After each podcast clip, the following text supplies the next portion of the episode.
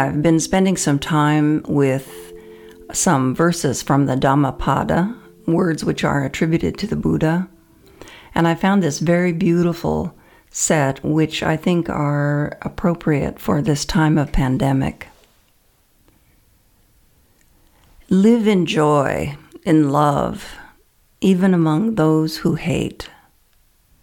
Live in joy, in health, even among the afflicted. Live in joy, in peace, even among the troubled. Look within, be still, free from fear and attachment. Know the sweet joy of the way. When things pile up, when we get overwhelmed, it's so easy to leave our natural state of ease and joy behind and come to this kind of contracted, constricted state. It's even possible that you feel that that's a virtuous thing to do because so many people around you have anxiety or suffering or even death that somehow it would not be right for you to have joy. So let's take a look at all of this. First of all, I want to say that it is appropriate to have joy in the time of difficulty. It's there in the second verse live in joy and health, even among the afflicted. That's a direct teaching of the Buddha. The whole path of the Buddha really sheds light on how to get unstuck from times like this from anger, from greed, from delusion of all kinds. So, if you're listening to this, if you found a podcast and you're old enough and experienced enough to do something like that, it's probably the case that you know already that even in the midst of life's challenges, we can carry a kind of lightness, pliancy, or an openness Practice should always lead us in that general direction. How is that so? First of all, we have to pay attention to the truth of life as we see it in life moment by moment. So you won't find the truth of life in fantasizing about the future, and you won't find it in waxing nostalgic about the past and living or dreaming into the past. You'll have to look at every moment as it arises, as we do in meditation or in a, a moment of mindfulness. Right there is the truth that we need to know to wake up. So when we look like that, what do we see? First of all, we see the truth of impermanence. You don't have to look very long to see the truth of impermanence. When you're meditating, you see thoughts come and go, feelings come and go, sensations come and go. It's a river of change. And I don't mean that, that you'll be happy for a month and then after that time things will change and your mind state will change. Not like that. It's a much more fine grain change than that. When you sit and watch the mind, what you see is that it is only a flow of experience a river of experience. You could say that change is all that things are. So we say things are impermanent. And all we mean by that is that they change. And generally speaking, this is a kind of a good news, bad news proposition, like all profound truth. When you like what's happening and when you're grasping after solidification, freeze framing something, what's working for you at the moment, you don't want this change. So we say that's the suffering of change. It's sunny and you want it to stay like that for the rest of the year, but you live in Oregon and that's not what's going to happen. So that's going to change. On the other hand, when you don't like something, you can count on change to make things more workable. You just wait and they change. Notice when you sit in meditation, watching your experience closely, what it is that you're seeing. The point is not just relaxation. The point is to relax so that you can see something. Your experience then becomes your teacher.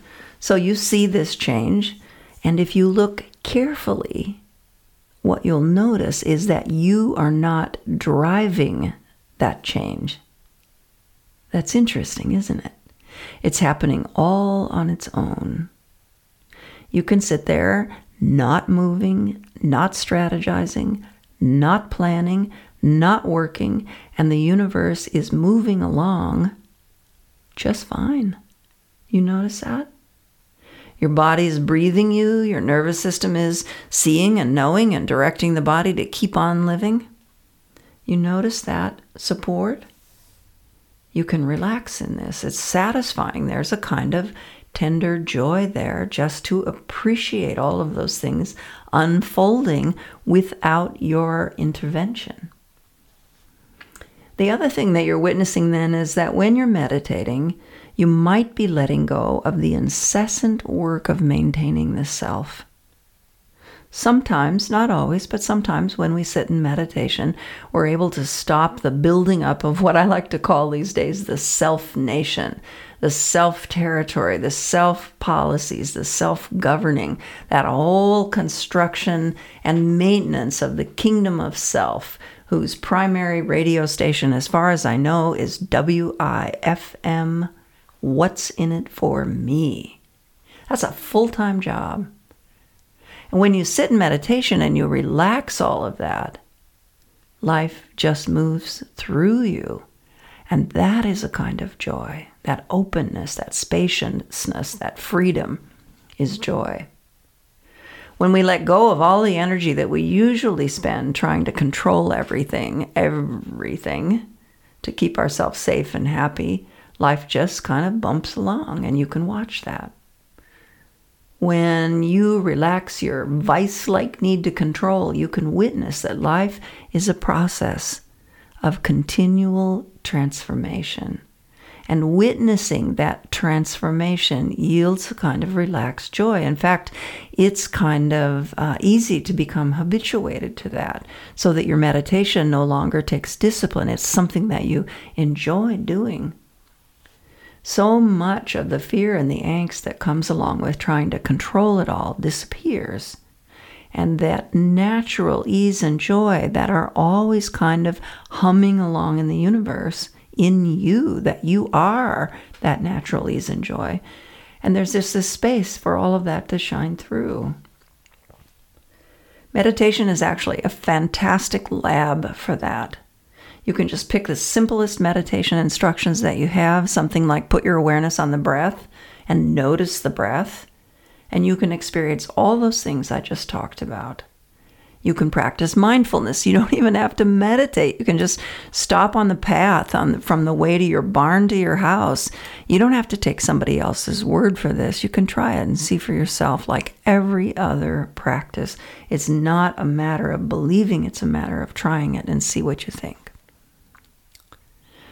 The Buddhist path is also full of, full of other tools for uncovering joy. So our experience is largely defined by what we fill our mind with. And the mind will be filled. So the question is is it happening unintentionally in case, you know, we don't really know what the mind is being filled with? Or are we taking responsibility for filling our mind with things that nurture us and that lead us towards ease and joy? So if I fill the mind with compassion, with love, with generosity, we can nurture over time the tendency for the mind to experience joy. And that joy is a support for awakening. So it's a kind of self evolving process. As we experience joy, we start to relax. We defend less. We rely less on trying to manipulate the universe of our experience. And in doing that, we settle into this kind of simple way of relating to life. We let more things just be. We notice how things are already. This is not just an antidote to our constant creation of suffering. It's actually more like a medicine that over time heals the mind because it shifts the mind to seeing this more whole, more balanced truth. And that balanced truth is that there's always suffering. But in the midst of suffering, there is also always joy, always. If you're stuck or feel that you're stuck and experience a continuous stream of sadness or despair, you should get curious about that. You should get suspicious. You should take a look for yourself. Because if that's happening, I think that it's possible that what's going on is that you've disconnected from intimacy with your own truth. You stepped into a fantasy world of thought about the past, or you've stepped into a story based existence about the future. When we do that, we're like uh, an old man in an insane asylum who's sitting outside on a sunny day on a bench. His lunch is on a tray nearby him. The garden is very beautiful. It's peaceful. People are walking around. His body is more or less functioning. He has all of these things that we might say are blessings that many people in the world would describe as privilege, but he isn't feeling it because he can't connect it with it. He isn't experiencing it. He's lost in the past because of his maybe dementia. He's wandering in the future because of maybe dementia. So he's not able to notice that right here, right now, he's actually fine. And so he misses what I'd call the blessing of this moment, of his truth, his life as it is. So remember now, the Buddha said, live in joy and love, even among those who hate. Live in joy and health, even among the afflicted. Live in joy and peace, even among the troubled. Look within. Be still, free from fear and attachment. Know the sweet joy of the way. So, the way he's referring to here, of course, is the path, the Buddhist path. So, one of the things that I like about these verses is that he didn't just tell us to live in joy, he actually said how to do it. That is so generous. That is so kind. This is an enlightened being giving us an instruction. That's an act of generosity, right?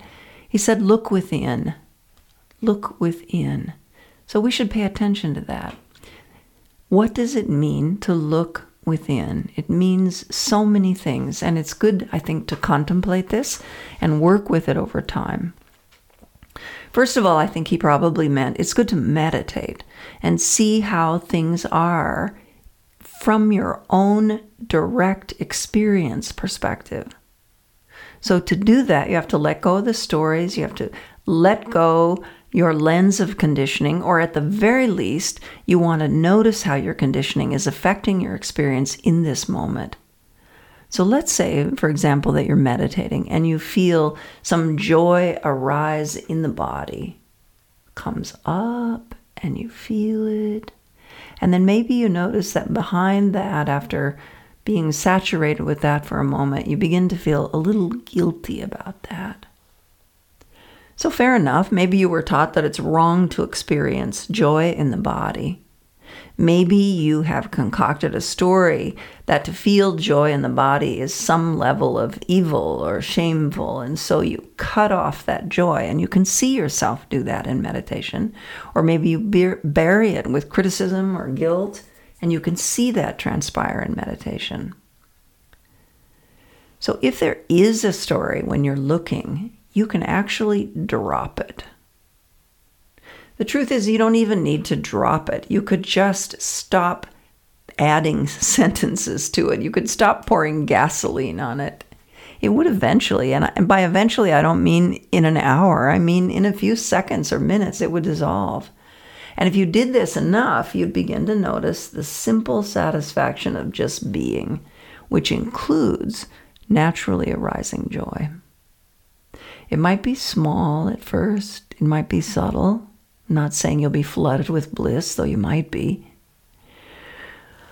So you should notice how did that come about? You were sitting there in meditation. What were you doing? And probably more importantly, or as importantly, what were you not doing when that joy was arising? I'm not talking about analyzing that during meditation, thinking about where it came from and all that. I'm just talking about looking like you watch a bug on the sidewalk, just looking and noticing. I think too that this look within is also an instruction for not looking outside ourselves for joy and the obstacles to joy. This is a matter of refuge if we look at it this way to explore this during your day, you could notice when you're craving some experience, say, like you want a sense of stability or safety or whatever. You're probably trying to get that from the outside. That's what we do. You're not alone on that score, I assure you. So maybe you're sitting at your computer shopping at Amazon, you're relying on your partner to make you happy.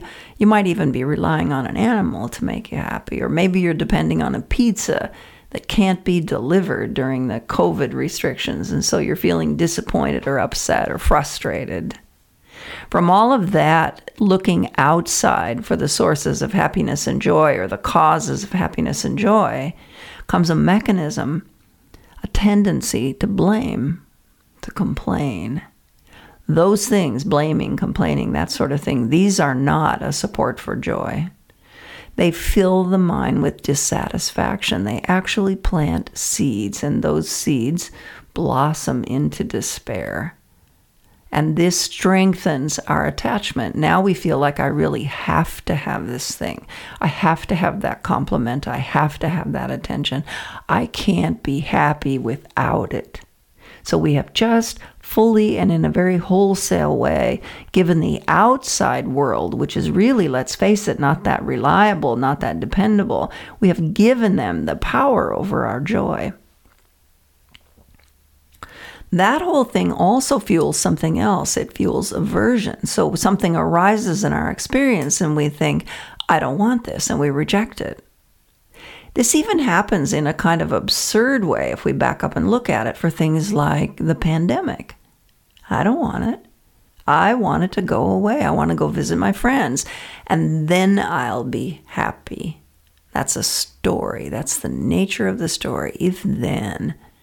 It's refuge in an imaginary situation. It's refuge in an imaginary friend because probably you are alone, sitting watching your mind. So let's look at the truth. This is a pandemic. We are not in charge. That's disturbing to us. We could just do what we can. We could just wash our hands and wear masks and stay at home a little more. And we could relax with all of that. We could catch up on our projects if we wanted to, or do nothing, which is a really incredibly rare opportunity. All right, the next instruction is be still. So, what does that mean? It might mean to push the pause button on our busyness. This busyness is our habituated effort, mountains of it in every human life. It's all designed to keep us safe and happy. It's designed to fix everything, everything to worry and to resist with all our might the fact that we are not in control. And somehow we see that and we take note of it and we notice it and it makes us crazy.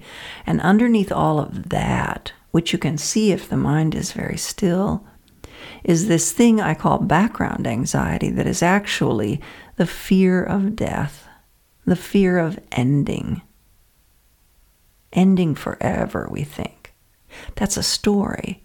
Maybe physical death we'll have for sure, but this also includes the death of the ego or the death of any kind of thing which is destined to change. So we could say this is the resistance to the truth of how things are. We and all of the universe and all of our experience are made of change. There are other truths too. We don't quite exist in the way that we are convinced that we do. I'm this body and all that. We're convinced that we're separate, and we're not. We're convinced of so many things. And all of those things, when we resist them, rather than just witnessing them and seeing that they're so in our experience, when we resist, there's a sense of angst around that. Being still, I think, is also an instruction to stop continuously turning the wheels of doing and just sometimes be. Because right there, after maybe a little tiny wave of anxiety for having done nothing, is often joy. We're constantly covering it up. That's why we don't see it. We cover it up with busyness and with our compulsion to go and to do all the time. And the very thing, and I feel so tenderhearted towards this piece of it, the very thing that we're doing, all that going and doing to accomplish the happiness that we want, the joy that we long for, is actually already right there. If we just stop and let it arise. The next line is free from fear and attachment. So, this is saying that when we do pause, we're letting go of our compulsion to grasp and push away. And those two things are the source of great suffering. The freedom is letting go of the continuous effort to manipulate and to control. The freedom is the relaxation. The freedom is what arises naturally when we stop. Meditation is great for this. Now, the mind needs something to do, so we give it this little busy monkey job, you know, of watching the breath. We pin it loosely to the breath and we say, okay, this is a little boring, but it's not too hard. It might be fun. You watch the in breath, and then there's a space where it's not in or out, and then it's out breath, and then there's the space where you're not breathing in yet. It's pretty simple. And if you do that, and if you get a little bit of stability, you can actually get to know your own mind. So, what happens when you do that? Well, you've done some meditation, probably if you're listening to this podcast. You see a lot of things and you learn a lot of things about your mind, and those things tell you a whole lot about your life. Everything you need to know right between the top of your head and the bottom of your feet. The first thing I see is that I'm a control freak. So the instruction was just breathe, normal breath. And what do I do? I try to make it the Buddha breath, some big imaginary story I made up that it should be stable and full and balanced and all those things. That's not in the instruction. So I discover first three or four breaths, I'm a controlling person. Then maybe I let that go. If I don't, maybe I blame myself. And then the inner critic kicks in, and there's a story that bursts into uh, view. You're not good at this. Maybe you shouldn't meditate. You don't have a chance of becoming calm or still or kind or wise, blah, blah, blah, blah, blah. And then maybe that dies out. And then what do you see in your meditation? I don't know. Maybe you see, I need ice cream. Not just regular ice cream, I need that gelato we had in Paris in 1982. Oh, the breath. You go back to the breath. What else do you see? Suddenly I'm thinking I should be doing something else. I should be doing some work.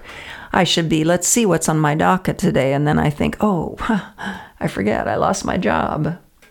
Oh, no. What am I going to do? I'll lose everything. I'll starve. I won't be able to help my family. I'll probably die. I'll end up in. Oh, wait a minute. Go back to the breath. What's the truth of right now? Oh, I'm not dead. I'm not dead yet. All right. Actually, I feel pretty good. It's sunny outside. I can hear pleasant sounds in the air. Somebody somewhere is baking bread. It's quite nice. You follow the breath a little bit, and then, ah, my right knee is killing me. It's killing me. It's killing me. Well, it's not really killing me, but I want to move it which reminds me moving and getting things done and fixing things that I need to get my hair dyed because the roots are showing and it's not the same color as the long part of my hair. Where did the breath go? What did you witness? Who's in control? Who's watching all that?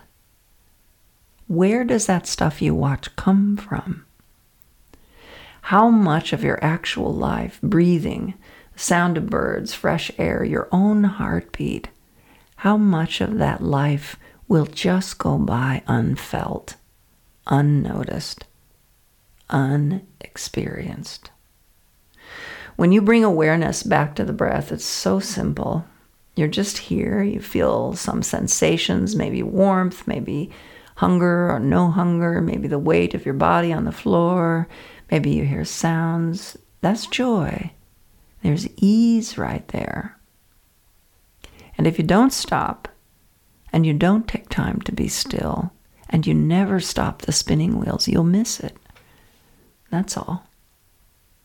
You will have had the very thing that you wanted, and you won't get it you'll actually miss it. You got a present and you never unwrapped it because you were busy worrying about how you might not get any presents in the future or how you didn't get enough in the past. So you actually had the gift of joy right there. It was with you, it was you, and you couldn't see. The last line of the verse is Know the sweet joy of the way. The way, the path, is this inward looking and learning. Meditation or pausing for a moment, turning inward to see what's true. The stillness, the pause. You can do this. You can stop. You can listen right now. You can let go of all of the doing and just see what's true. Anyone can see this. Just relax a little and a little bit more and a little bit more. Take your time, no hurry. Breathe.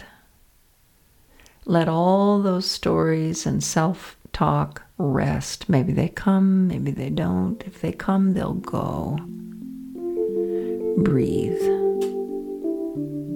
You look and see what's right there.